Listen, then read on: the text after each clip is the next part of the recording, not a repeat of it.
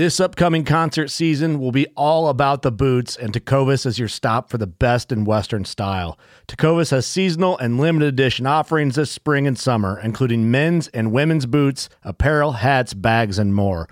All Tecovas boots are made by hand in a time honored tradition with timeless styles that are always on trend. And Tecovas has first wear comfort with little to no break in period. It's hard to find this level of comfort paired with this level of style.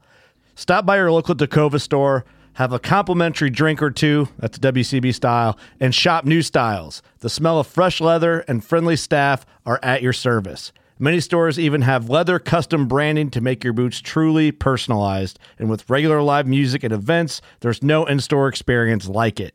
If you can't make it into a store, just visit tecovas.com. That's T E C O V A S.com. They offer free shipping on all boots, as well as free returns and exchanges, and ship right to your door. Go to tecovas.com and find your new favorite pair of boots today. Fishing like a local isn't just about catching fish. It's about connecting with the environment and the people who call it home.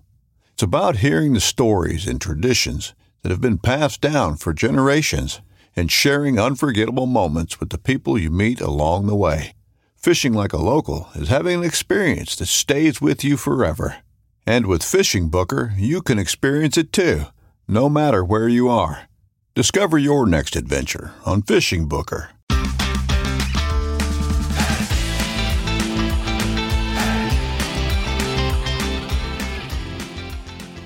Hello and welcome to the Publicly Challenged Podcast. I'm your host, Luke Oswald, and I hope you join me on my quest for knowledge to become a better public land hunter, angler, and forager. Stick with this, and who knows, maybe we will learn something together.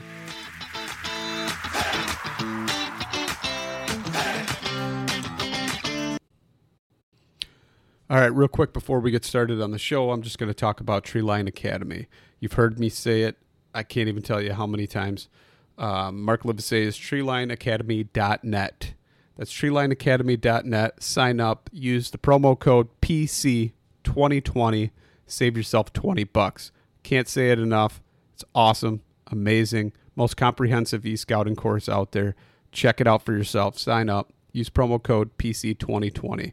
And now let's get to the show. All right, so I'm sitting here with my buddy Chad Riker of the Backcountry Rookies. And uh, Chad, for all those people who don't know who you are, would you like to introduce yourself a little bit? Certainly.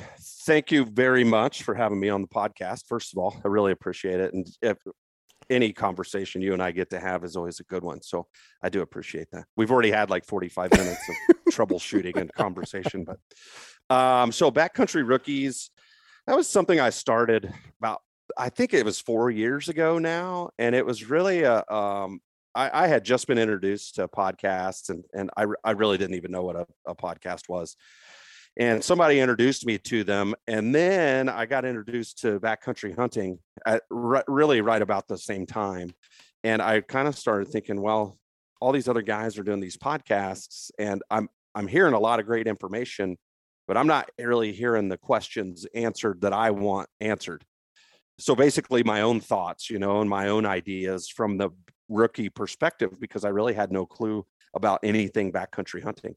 Didn't even really know what public land was. I was moved from from indiana. I grew born and raised in indiana. There's not a whole lot of public land out there so i didn't know that whole concept either. And um, so introduced to podcasts introduced to backcountry hunting through the randy newberg type of videos on youtube and all of that stuff and I decided to kind of merge the two together and start to learn them at the same time. And um, that's where the backcountry rookies idea came from. And then it was a whole process of, of learning even how to record a podcast, right?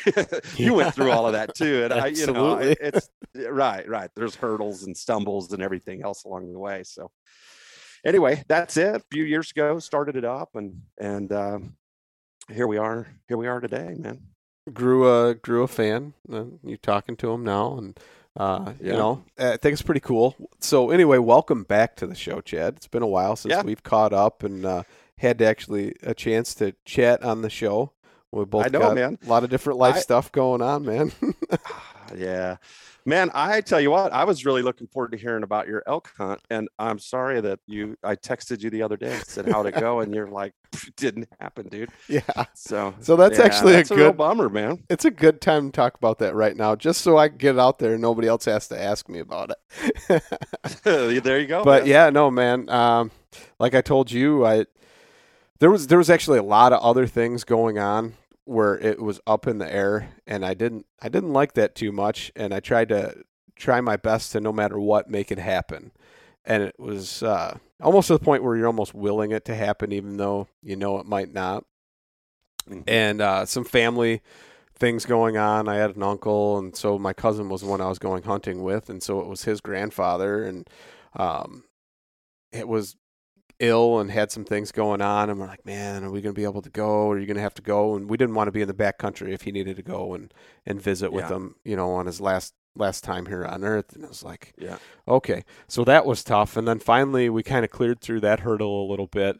And then the next thing you know, it's like day before I'm supposed to go, my son's super sick. I'm like, honey, maybe you know, maybe we could push it a day or something like that.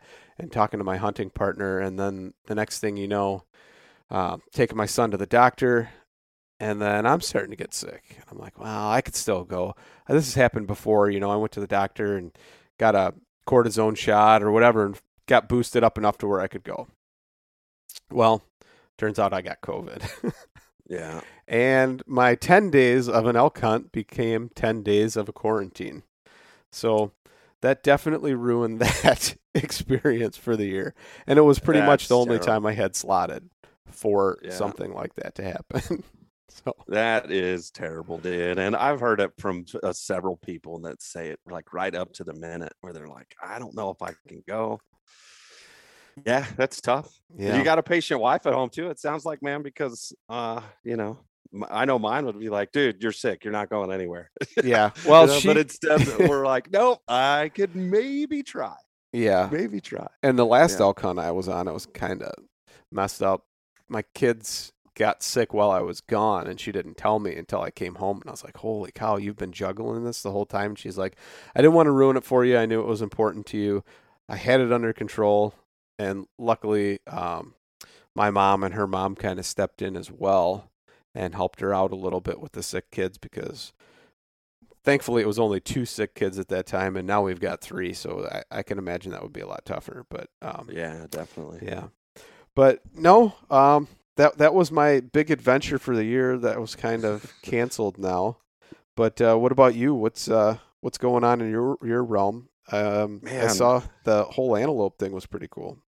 the whole antelope thing was pretty cool and I, i'll tell i'll talk about that a little bit but i don't want to go into too much detail like we talked before I, I wrote an article for it to submit to a magazine and i haven't even done a podcast on it on my own podcast like a recap or or whatever um, just because i don't want to Yeah, to nobody wants take the away article. from the yeah. from the article but so um i'll back up a little bit and it, this will kind of lead into what's been going on but last year um february i guess i retired from the army and then i took a job i, I was really really I, I was in san antonio texas at the time and that was kind of my introduction to the backcountry hunting and you can understand this most definitely being out there in illinois and um but the drive and and the commute and everything when it's time to go hunting it makes it very difficult and there's it's very logistically like it's strategic like it's a struggle right? There's a lot of strategy that goes into it and a lot of prepping and planning and stuff. So um when i retired from the army i, I told my wife "Oh, of course i'm going to work you know and i'm going to get a job but i really will only take something out west and i had t- loads of opportunities out like washington dc area i could have went out there and made piles of money probably and Not fun. I turned, I turned, uh, yeah, dude, but it isn't worth it to me. And I turned all of those down. I had a couple California things pop up and I turned all that down. And um, luckily got a couple of opportunities here in New Mexico. And um, I took one of those. And it put me right in the middle of a very, very good hunting state for Western hunting.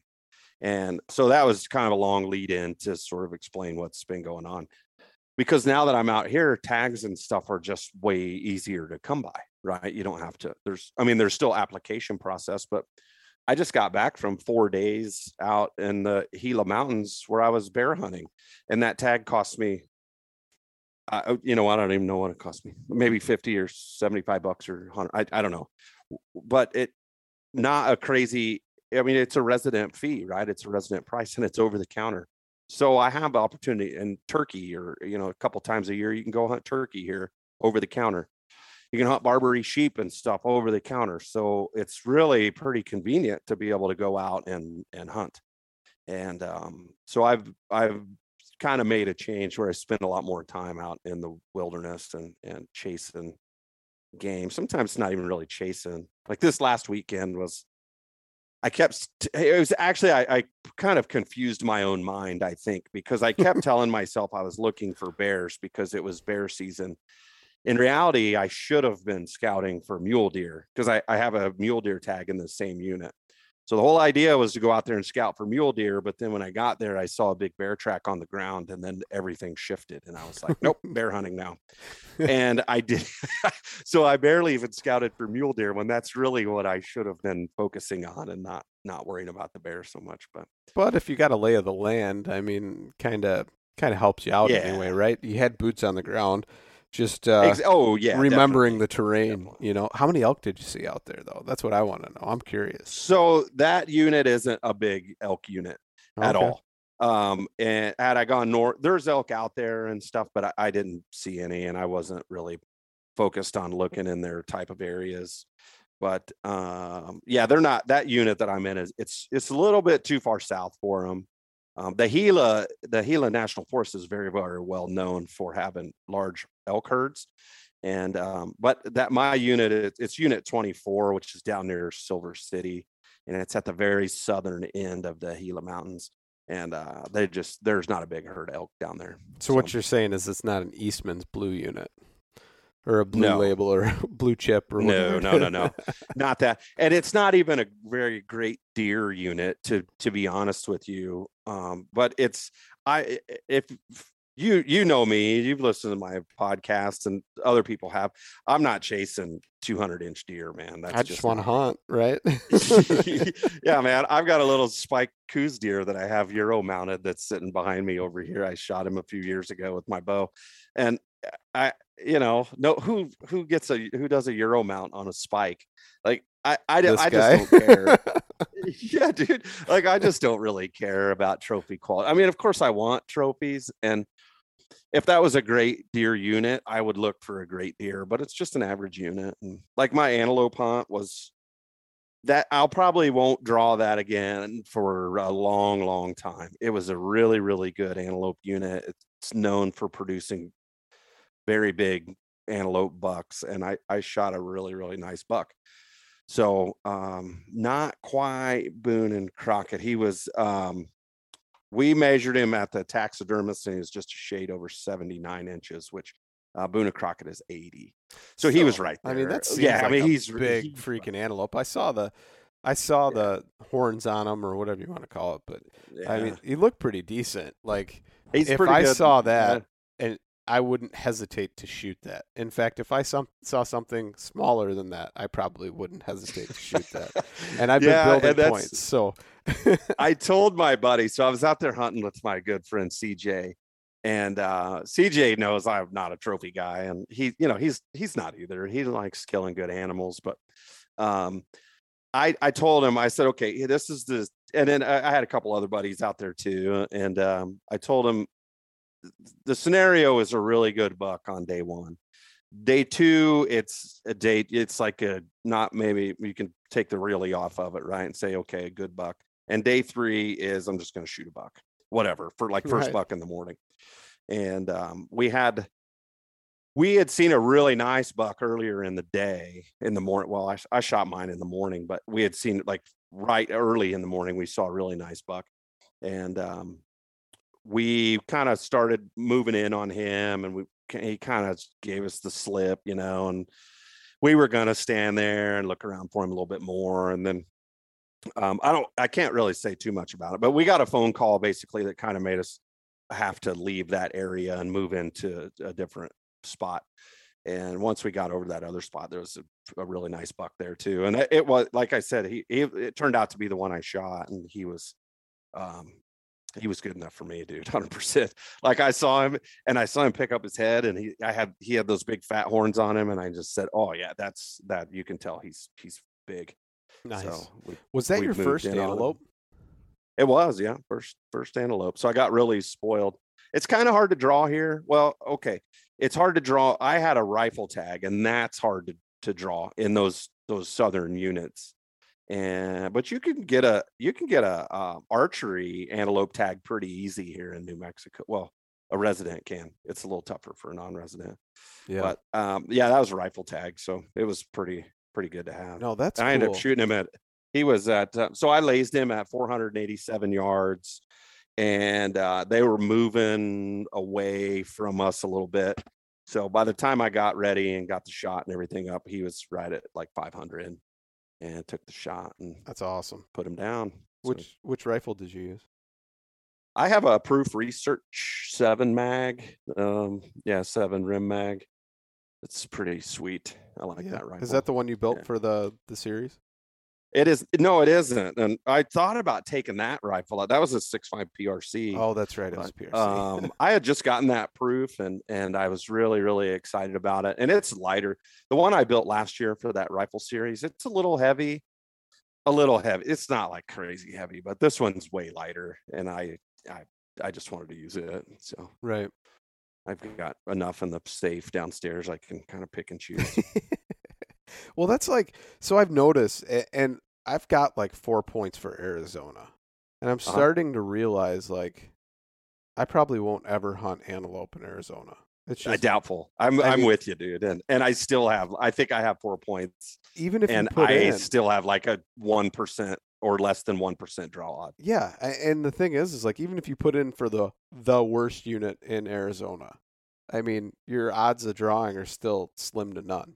Yeah, and, and it's tough. I I just I started thinking about it. I'm like, okay, I put all this money forward and say 27 years from now, maybe, maybe I get to hunt. Yeah, maybe, maybe. And Wyoming is a good is a good state to put in for. So that's what I've been doing. I bought my points last year and I forgot to apply. So yeah. I bought a point this year. And then I just signed up my dad and did a profile for him so he could get a point and that way yeah. I'm going to try and I'd like to try and do that before he gets too old to actually do that. Um, yeah. So I'm um hoping um, instead of archery, I know it'll take more points, like four points probably to draw. But I think with a rifle, he's he's pretty good. He's kind of like you, pretty good shot. So um, hopefully, you know, I can get him within five to a thousand and uh, make it happen. Yeah, and they're not super tough critters. Um, mine, I my first shot wasn't the the best shot I've ever made on an animal, uh, and I think so. I forgot to take into account a couple things. I mean, I got excited, right? It happens, and he was walking, and I forgot to factor that in. So I hit him dead perfectly elevation wise. I hit him perfect, but by the time that bullet traveled 500 yards, which there's some t- time gap there, he had taken a pretty good solid step at that point and i ended up hitting him back in the hind quarters and broke both of his hind quarters and knocked him down and he wasn't going anywhere so we walked up and um, got much closer to him and finished him off right there you know but um, yeah there was like there was a whole well he'll die here in a minute right we'll just let him die it yeah. was like no we're just gonna walk up there yeah. and finish him so, um, but yeah, I, I, forgot to take that into account. You know, I was thinking wind, and I'm like, okay, there's not really any wind, and I know I'm good at 500 with the elevation, and I double checked, I dialed, you know, everything was good, and I just didn't even factor in that that thing was walking, and so it hit him back. But you did a pretty good job of hiding that in the pictures, Chad. I gotta say.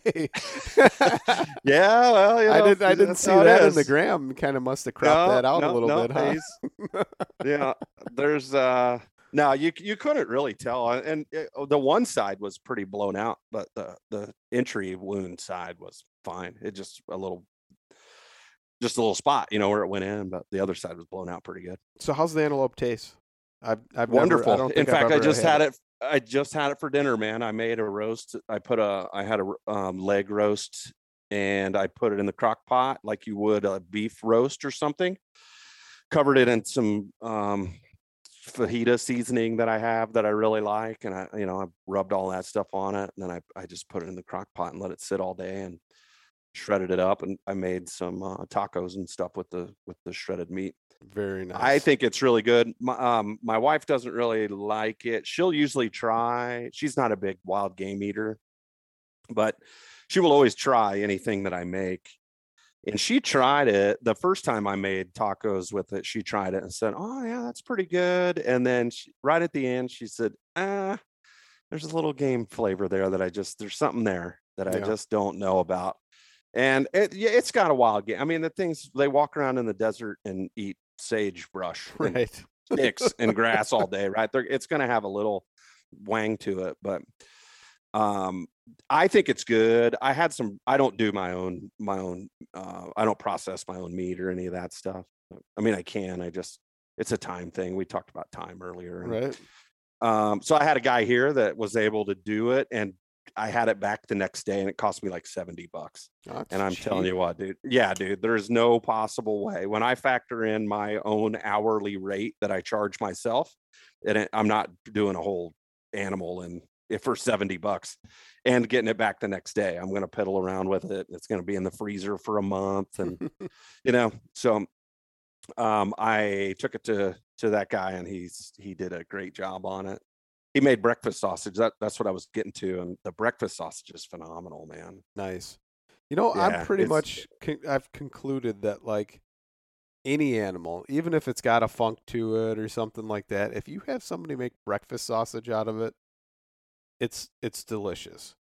And Yeah, and I've got just a little bit of deer meat left over from last year that my wife refused to cook because there was a couple of them that just had a little bit, little bit of that twang to it, you know, that that gamey Yeah. flavor. And she's like, "What what deer is that? What deer number is that? Is that deer number two or deer number one?"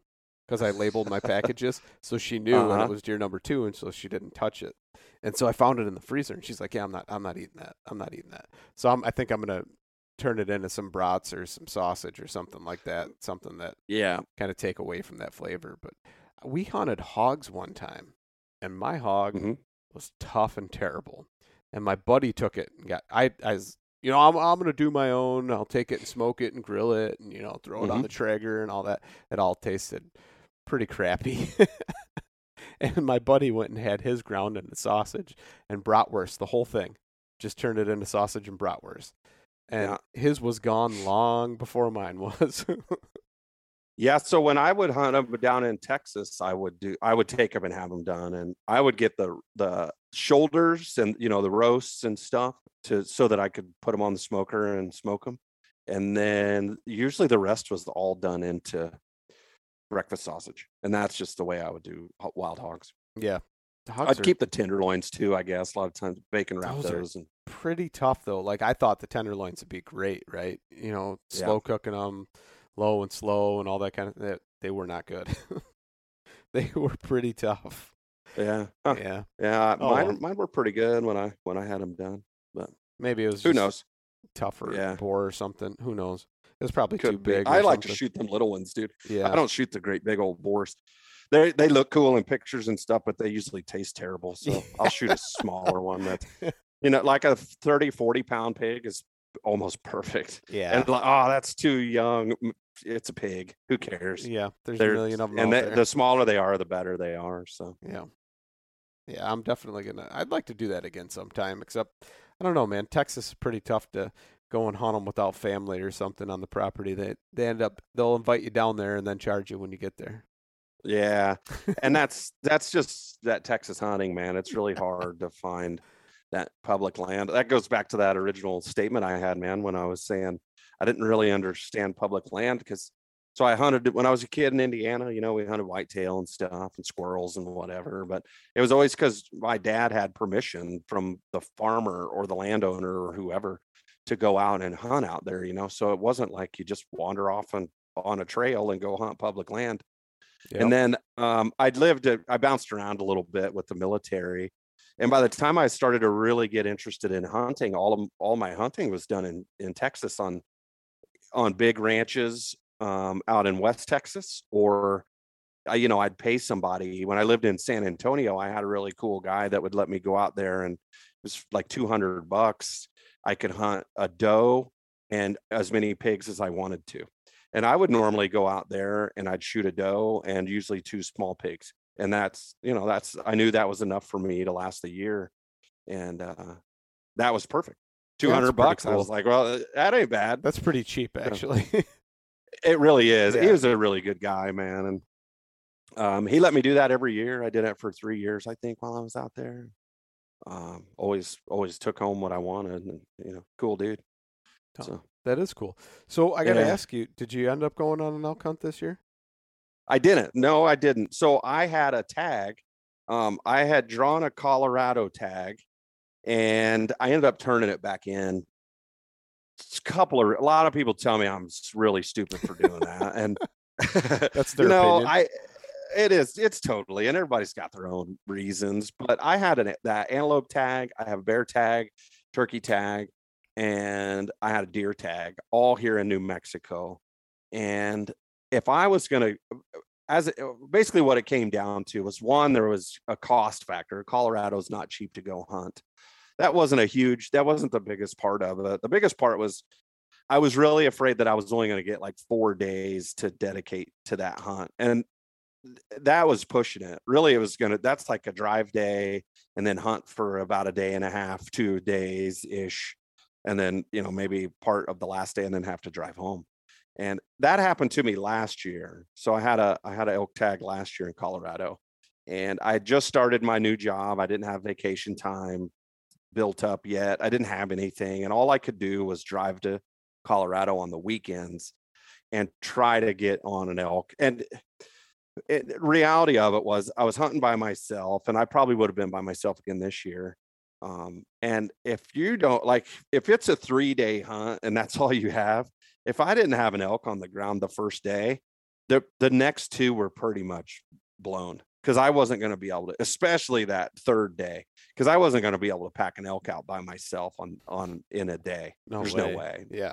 not in the area where I hunt. And as far as it was to my, it was about three miles to my truck, and I mean, when you're hiking uphill three miles, it takes you a few hours to get up the mountain to the area you want to hunt. And then if you've got a hundred pounds on your back trying to come down the hill, you know, you and you got to make four trips. Yeah. And then you're making four trips like that. And so before you know it, and that's if you're constantly moving, right? That's no yeah. break time, no stop at the truck and refit. It's just go, go, go. You're 24 hours into a pack out if you're doing it that way so that all of that factored in and i knew this year i just wasn't going to be able to to dedicate a week or 10 days like i wanted to. So i turned that back in and i decided i was just going to focus on my new mexico hunts that were here local and then i've got my Coues deer hunt in january too and that'll be my that's my big out of state adventure i guess but that's always that's always a cool hunt. So are you uh are, are every you, year I tell you, hey Luke, I know, I know. Like, yeah, you know maybe this, one of these days. This chat. year, maybe. Maybe. Yeah. Well, not this year, but next year. So yeah, 22 we'll maybe, man. It's uh we it's will see. It's all Are you going to planned. military base though or what? You go so to the same spot? kind of a eh, eh, we uh, yes and no. So we have an interesting this year um, one of my good friends from Idaho, Ryan Johnson, who's been on my, my podcast a couple times, he that's he has always wanted to hunt Coues deer, and he's coming down this year for it. He can't hunt on the military base though, so and neither can I. Um, I have my I've got my good friend Jeremy who lives in Arizona, and he helps me whenever we go down there. Him and I link up and hunt together.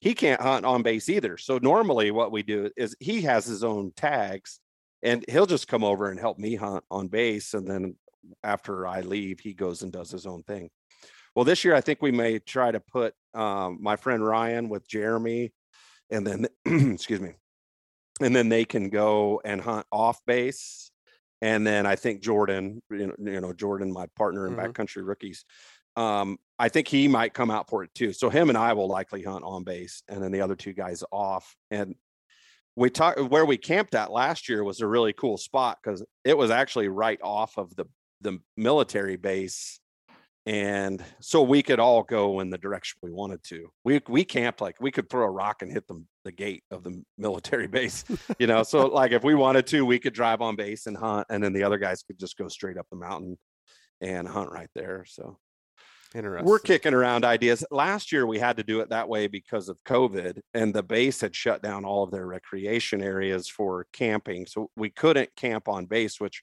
was unfortunate because they have a really really cool camp spot and it's got bathrooms and you know it's a nice little spot um but they we couldn't do that so i if if that's opened up this year we'll probably camp on base and then those two can just go yeah. off on and off as they need but we'll see heck we may all hunt off base we i don't have any idea Yeah.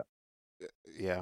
Who knows Yeah. what kind of restrictions will be in place by the time it ends up happening too. oh yeah You know? Probably have to hunt with a mask on or something ridiculous the Mu virus or whatever coming through, you know, the new oh the next variant, of course. But yeah, uh, yeah. we don't need to get into that. no, no, no. Fortunately, Arizona hasn't been too. I go out there for work occasionally, and it hasn't been. It's a big. It's nice to go over there because New Mexico is like locked down, man. And, Yeah. Uh, so I go over there. Actually, New Mexico's not that bad anymore. Probably not as bad as Illinois. So I'm just I'm gonna- I'm Probably. gonna throw yeah, that probably out not. there. Probably not as bad as Yeah. Illinois.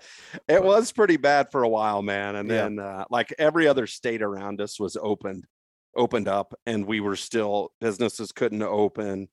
It was I couldn't even I was only allowed to go into work like a couple times a day because we had to rotate through people and um it was just a really wild time. And now it's it's better. It's either better or people just don't care. I met one of my buddies for lunch out and I met one of my buddies out at, for lunch and when I was out um, chasing bears last weekend and he came walking we met at Arby's and he comes walking in and I was like, "Oh, you don't have a mask on. We don't have to wear masks here." And he was like, "I don't care, dude." and we were supposed to, you know. I mean, there, there's a mandate here for it. And he was like, "I just I don't care, man. I'm done with it." I've noticed okay, yeah, in That's Illinois. good, yeah. It depends on where you go. Yeah. Yeah. Here in Albuquerque, he probably would have gotten thrown out, but down there, Really? they weren't. Man. They didn't care. Yeah. Yeah. Like the further the further south you go in Illinois, you don't even see people. Like it, mandates some reason non-existent down there, which I don't know. I find it kind of nice, especially you know after I've had COVID. Now, what's my concern anymore? You know, but Yeah. Right. Um, right. yeah, but um, yeah. So anyway, I'm gonna I'm gonna get off the COVID. Yeah, that's probably a good thing. Probably Um, a good, good transition. yeah. Um, but so I have been seeking out some other type of adventure I could do now. And a guy told me, he's like, hey, come on up to northern Michigan and hunt. And I'm like, Michigan? You know, there's no deer in Michigan, or at least that's what you hear from everybody, right? Yeah. that live in like the the ag type part of Michigan. And he's like, "Well, northern Michigan's a little bit different. There's a lot of big woods up here and there's a lot of deer, harder to find, but there's still a lot of deer compared to people up here." And I was like, "Okay."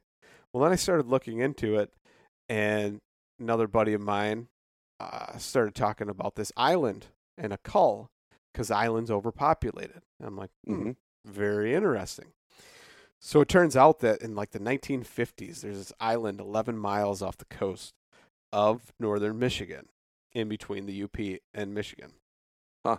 That totally uninhabited, but like people used to rent it, and there was some conservation group that used to rent it from the state or from the federal government, whatever. I can't remember what it is. But anyway, they took deer and released them. They from Pennsylvania. They took whitetails and released like seven deer and from them seven deer it ended up being like a herd of 500 to where the island couldn't produce enough for those deer to sustain themselves throughout the winter Wow. so then some deer started starving and people took notice of it and then they're like hey we have to do something so they introduced a call and these people they take a ferry out there 10 days kill as many deer as you can with your special tag um maybe it's a hundred guys 10 days i think something like that Holy um, cow. and they can use a rifle, any weapon, whatever. Well, I was looking into it and I'm like, that doesn't sound appealing to me. It's kind of cool, but not what I want to do. But I want the experience of the island, being stuck on this island, having to camp there, backpack in just like you would somewhere else. Turns Yeah. out you can do that.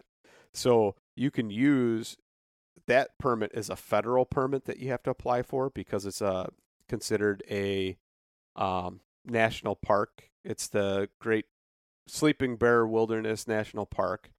Um, but you can go there and hunt it with your archery tag during your so your state archery tag. You could take that and go up there and hunt that island during the regular archery season.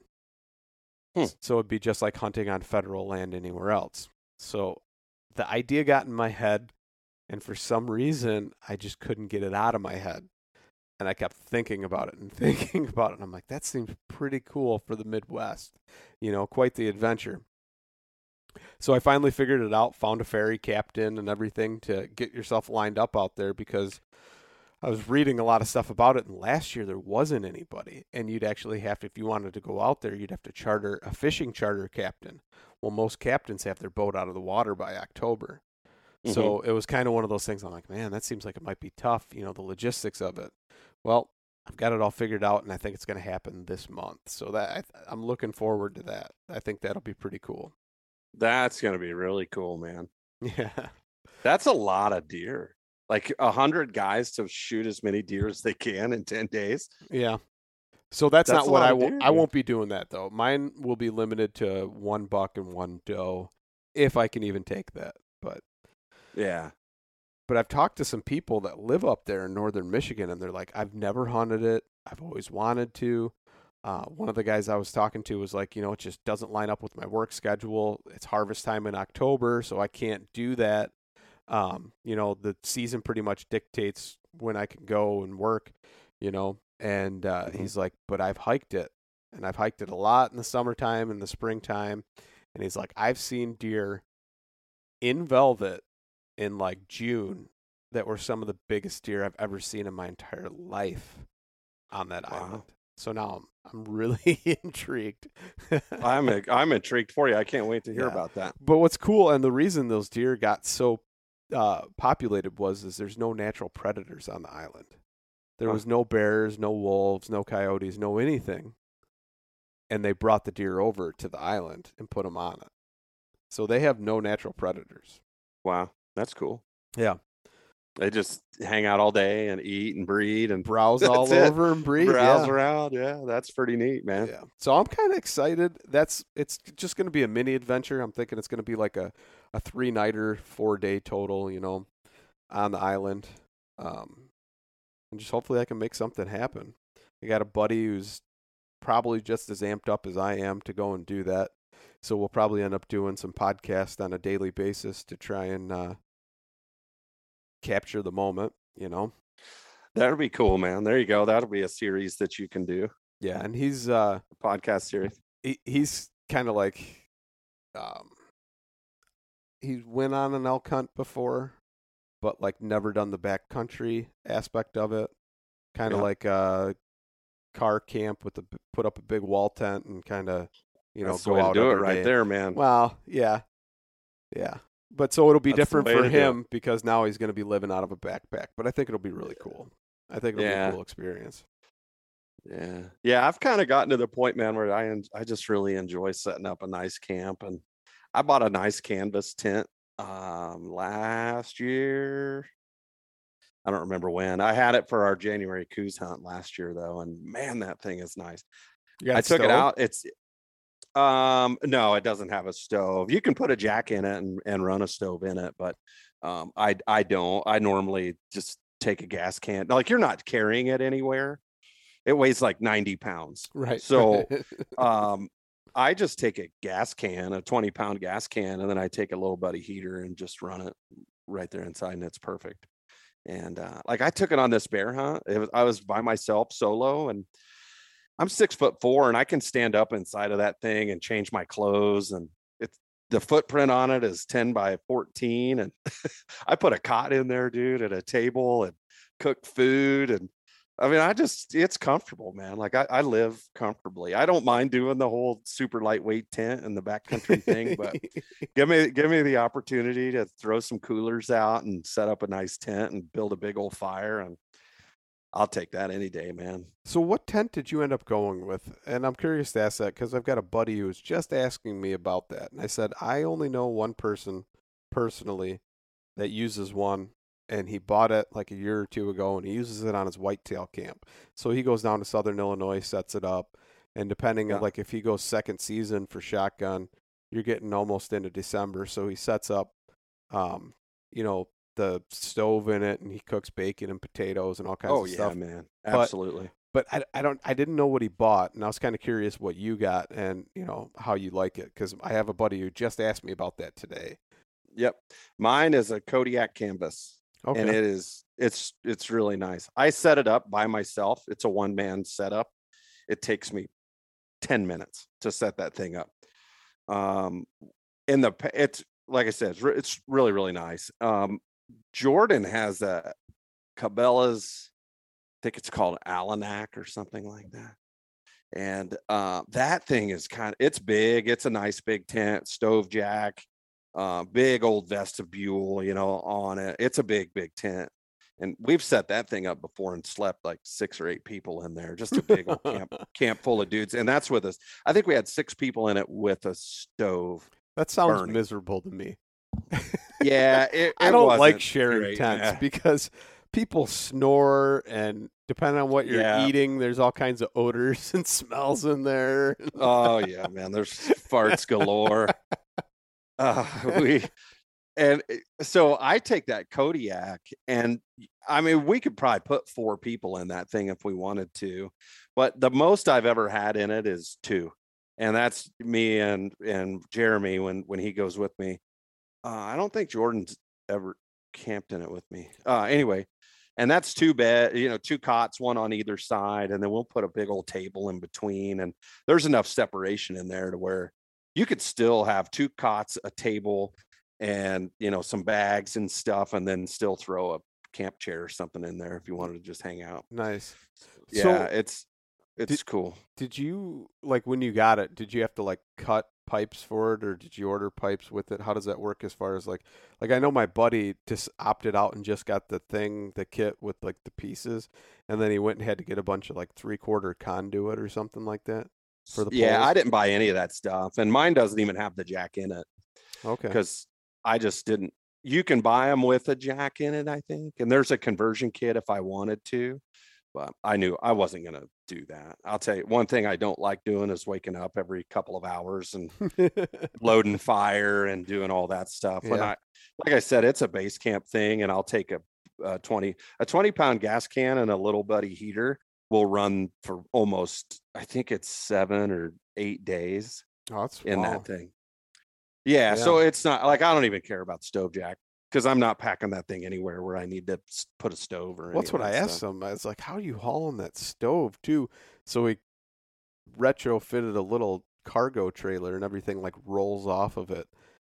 Because I mean, the, the stove yeah. that he's got is not like a little stove either. It's not like one of those backcountry like titanium stoves. I looked yeah. at it; it's a flat top stove. That's the way Jordan's is. I bet he's got the same setup because that one of Jordan's is like 80 pounds for the stove or something. Yeah, man. it might even be more. His might even be more because he, he said, he goes, I opted for the XL and it's it's a heavier gauge because he wanted the heavier gauge because it would hold more heat. So uh-huh. it would like, you know, uh, hold retain heat longer when after yeah. the fire went out. And I'm like, holy cow. But he yeah. sets it up all by himself and uh, and goes down there and does it. And I, am hoping maybe I'll get the invite. Maybe he'll listen to this and I'll get the invite. But there you go. Well, the other guy that asked just mine's a Kodiak canvas, and I highly recommend it. I I slept in. Uh, my my buddy Dan has one, and last year when we were elk hunting, he had his set up, and and I was like, man, this is like. He was he had it set up by himself because he was spending like two weeks out there. I went out for about four or five days or something, and um, I I just looked at that and was like, this is like a hotel suite. this is nice, man. And so then we were also hunting with our other buddy CJ, and he was like, "Oh yeah, I've got one of those things too, man. Those things are awesome." And the more I started talking to people about them, people were like, "Oh yeah, I definitely, I I love my Kodiak."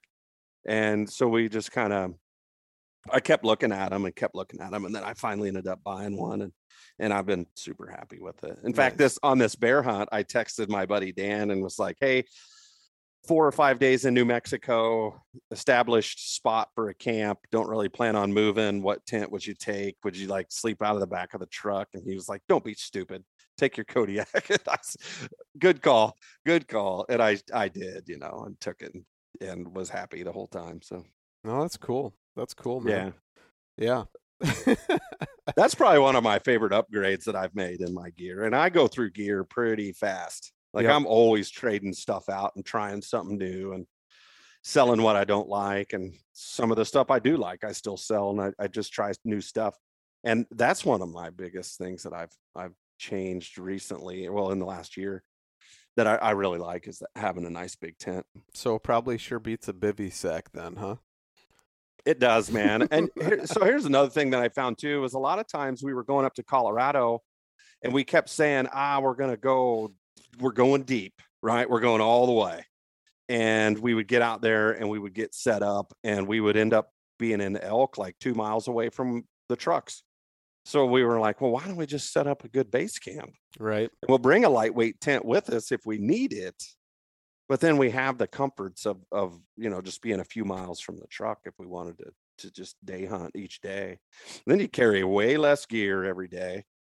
I, I recommend that all the time to on my podcast. I, I always tell people if you're in your first couple of years, stop listening to all these guys that are like professional hunters that have been doing it for 20 years and they're talking about 15 straight days somewhere.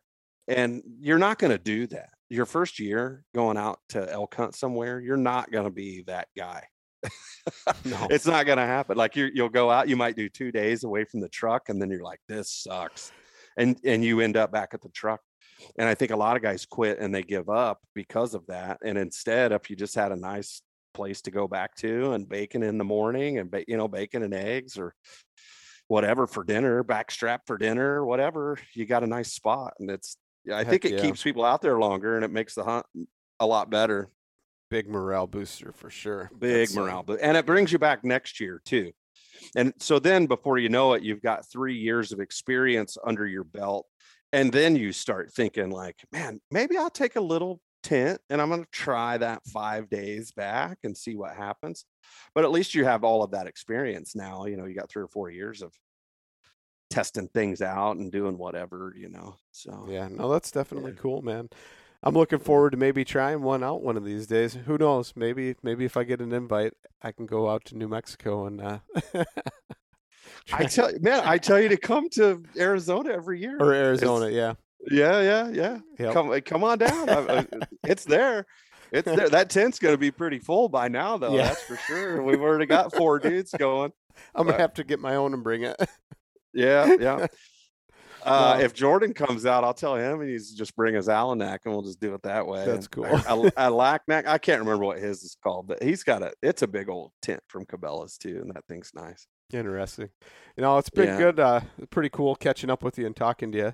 Probably a good, uh, probably a good stopping point uh, yeah. to try and wrap her up here. So, if people want to find out more about backcountry rookies, if they don't already know, and uh, they want to reach out to you or anything like that, where can they find you, Chad? everything's backcountry rookies. We have um decent Instagram page. We're on Facebook. Um, I don't really do Facebook much. Uh, we have a private group on Facebook that's called the Backcountry Rookies Nation. I'm terrible at keeping up with it. Um, we have some some um, what are they called moderators mm-hmm. that go in and and uh, we try to keep that thing no I, I just when I built that page originally, I wanted no advertisements, no anything, and just good, clean content on there for people to ask questions and get good answers. It's still the moderators do a, a good job of keeping it that way. Occasionally, I jump in there and I see somebody like self promoting their own YouTube series. I'll, I'll delete stuff like that. Um, anyway, but so we got that. I have a pretty terrible YouTube page. It's got some reviews on it and some other stuff, and you know, but Um, it's, it's nothing. There's a backcountry cribs on there, I think. There's a few, yeah, yeah. We did those a few years ago, and um, I started those. A, a few, actually, there's one from Arizona a few years ago, and then I've started to see those pop up more and more. So I, I think that's pretty neat, it, and that's a really good way to for people to show kind of how they're living out out there and uh, you know different setups. And I should have done one at Bear Camp. I thought about it with that big Kodiak that would have been cool. set up and been like, "This is how I'm living." And I seriously, man, everything was in there. I had my big coolers, I had all my clothes, I had food for days. It was all just in there, man. So uh, I should have done one, but I failed. I like I we talked before. I I like YouTube is certainly not my thing, man. The videos and the time. have you have you ever gotten into dealing with videos and doing YouTube? Not a whole lot, no. That's it's time intensive, man. I don't. The guys that are doing the editing and the, yeah, like like I said, mine's terrible. I've got some okay videos on there and some good reviews and some decent stuff, but the guys that are putting together these epic videos, God, there's some time that goes into that. Yeah. I mean, I, I barely have time to edit podcasts, let alone, you know what I mean? I, know, edit, edit I definitely know what you mean. Yeah. Definitely. You know, so what I do, like when I get done with the show, is I drop it in my Google Drive. And then tomorrow morning, I, and not, to, well, not tomorrow, I have one to listen to, but um, I will listen to those on my run. And then if I hear anything that needs to get edited out, then I know I can go and, and edit it. But uh, otherwise, I just don't have time to to do. I'm with you, dude. time is a time is a commodity, man, and I yep. just can't get enough of it for sure. No, I agree with you, man. It's been good, yeah, Chad. But I appreciate that's it. it, man. Backcountry rookies everywhere. Just look it up. I think if you Google it, it pops up as one of the top searches on the Google box. So it's out there. Cool. Backcountry rookies. Thank you so much for yep. coming on, Chad. It's good chatting with you. Always good to catch up with you and see how you've been. Absolutely, man. I really appreciate the invite. This was a lot of fun.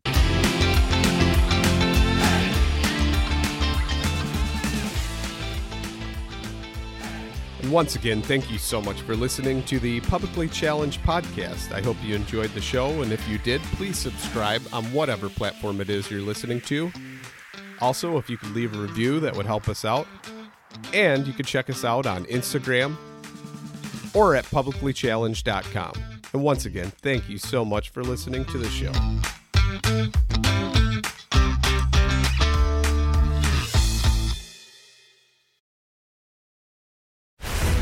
Oh, that's awesome! Don't miss Thursdays with Saltwater Experience, brought to you by Golden Boat Lifts. Every Thursday night from 7 to 10 p.m. Eastern on Waypoint TV, the destination for outdoor entertainment.